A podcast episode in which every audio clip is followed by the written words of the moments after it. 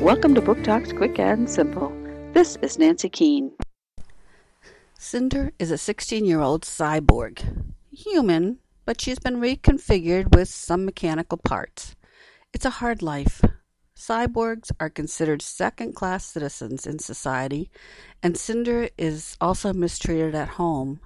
She lives with her nasty stepmother and stepsisters. Taking her name into account, I bet you're seeing a familiar story here. And you're right. This is a science fiction mashup of the classic Cinderella tale, but it's unique, set in futuristic China with some exciting added adventure. Of course, like the original, there's romance with an uber charming prince, but this isn't a flat retelling. The connection between Cinder and Prince Kai is more than love at first sight, and it's fun watching it develop. The characters aren't stereotypes. Cinder's a good mix, feisty, mechanical, and tough. There are no mice or fairy godmothers to help out.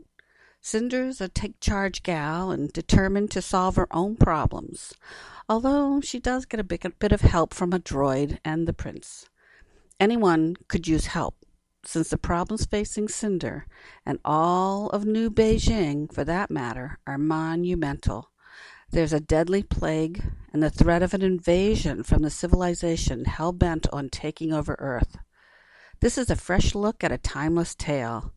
There's one drawback. It's part of a trilogy, so you'll need to keep reading for the final resolution. Cinder by Marissa Meyer.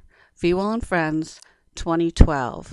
Book Talk by the Pennsylvania Young Readers' Choice Award Committee.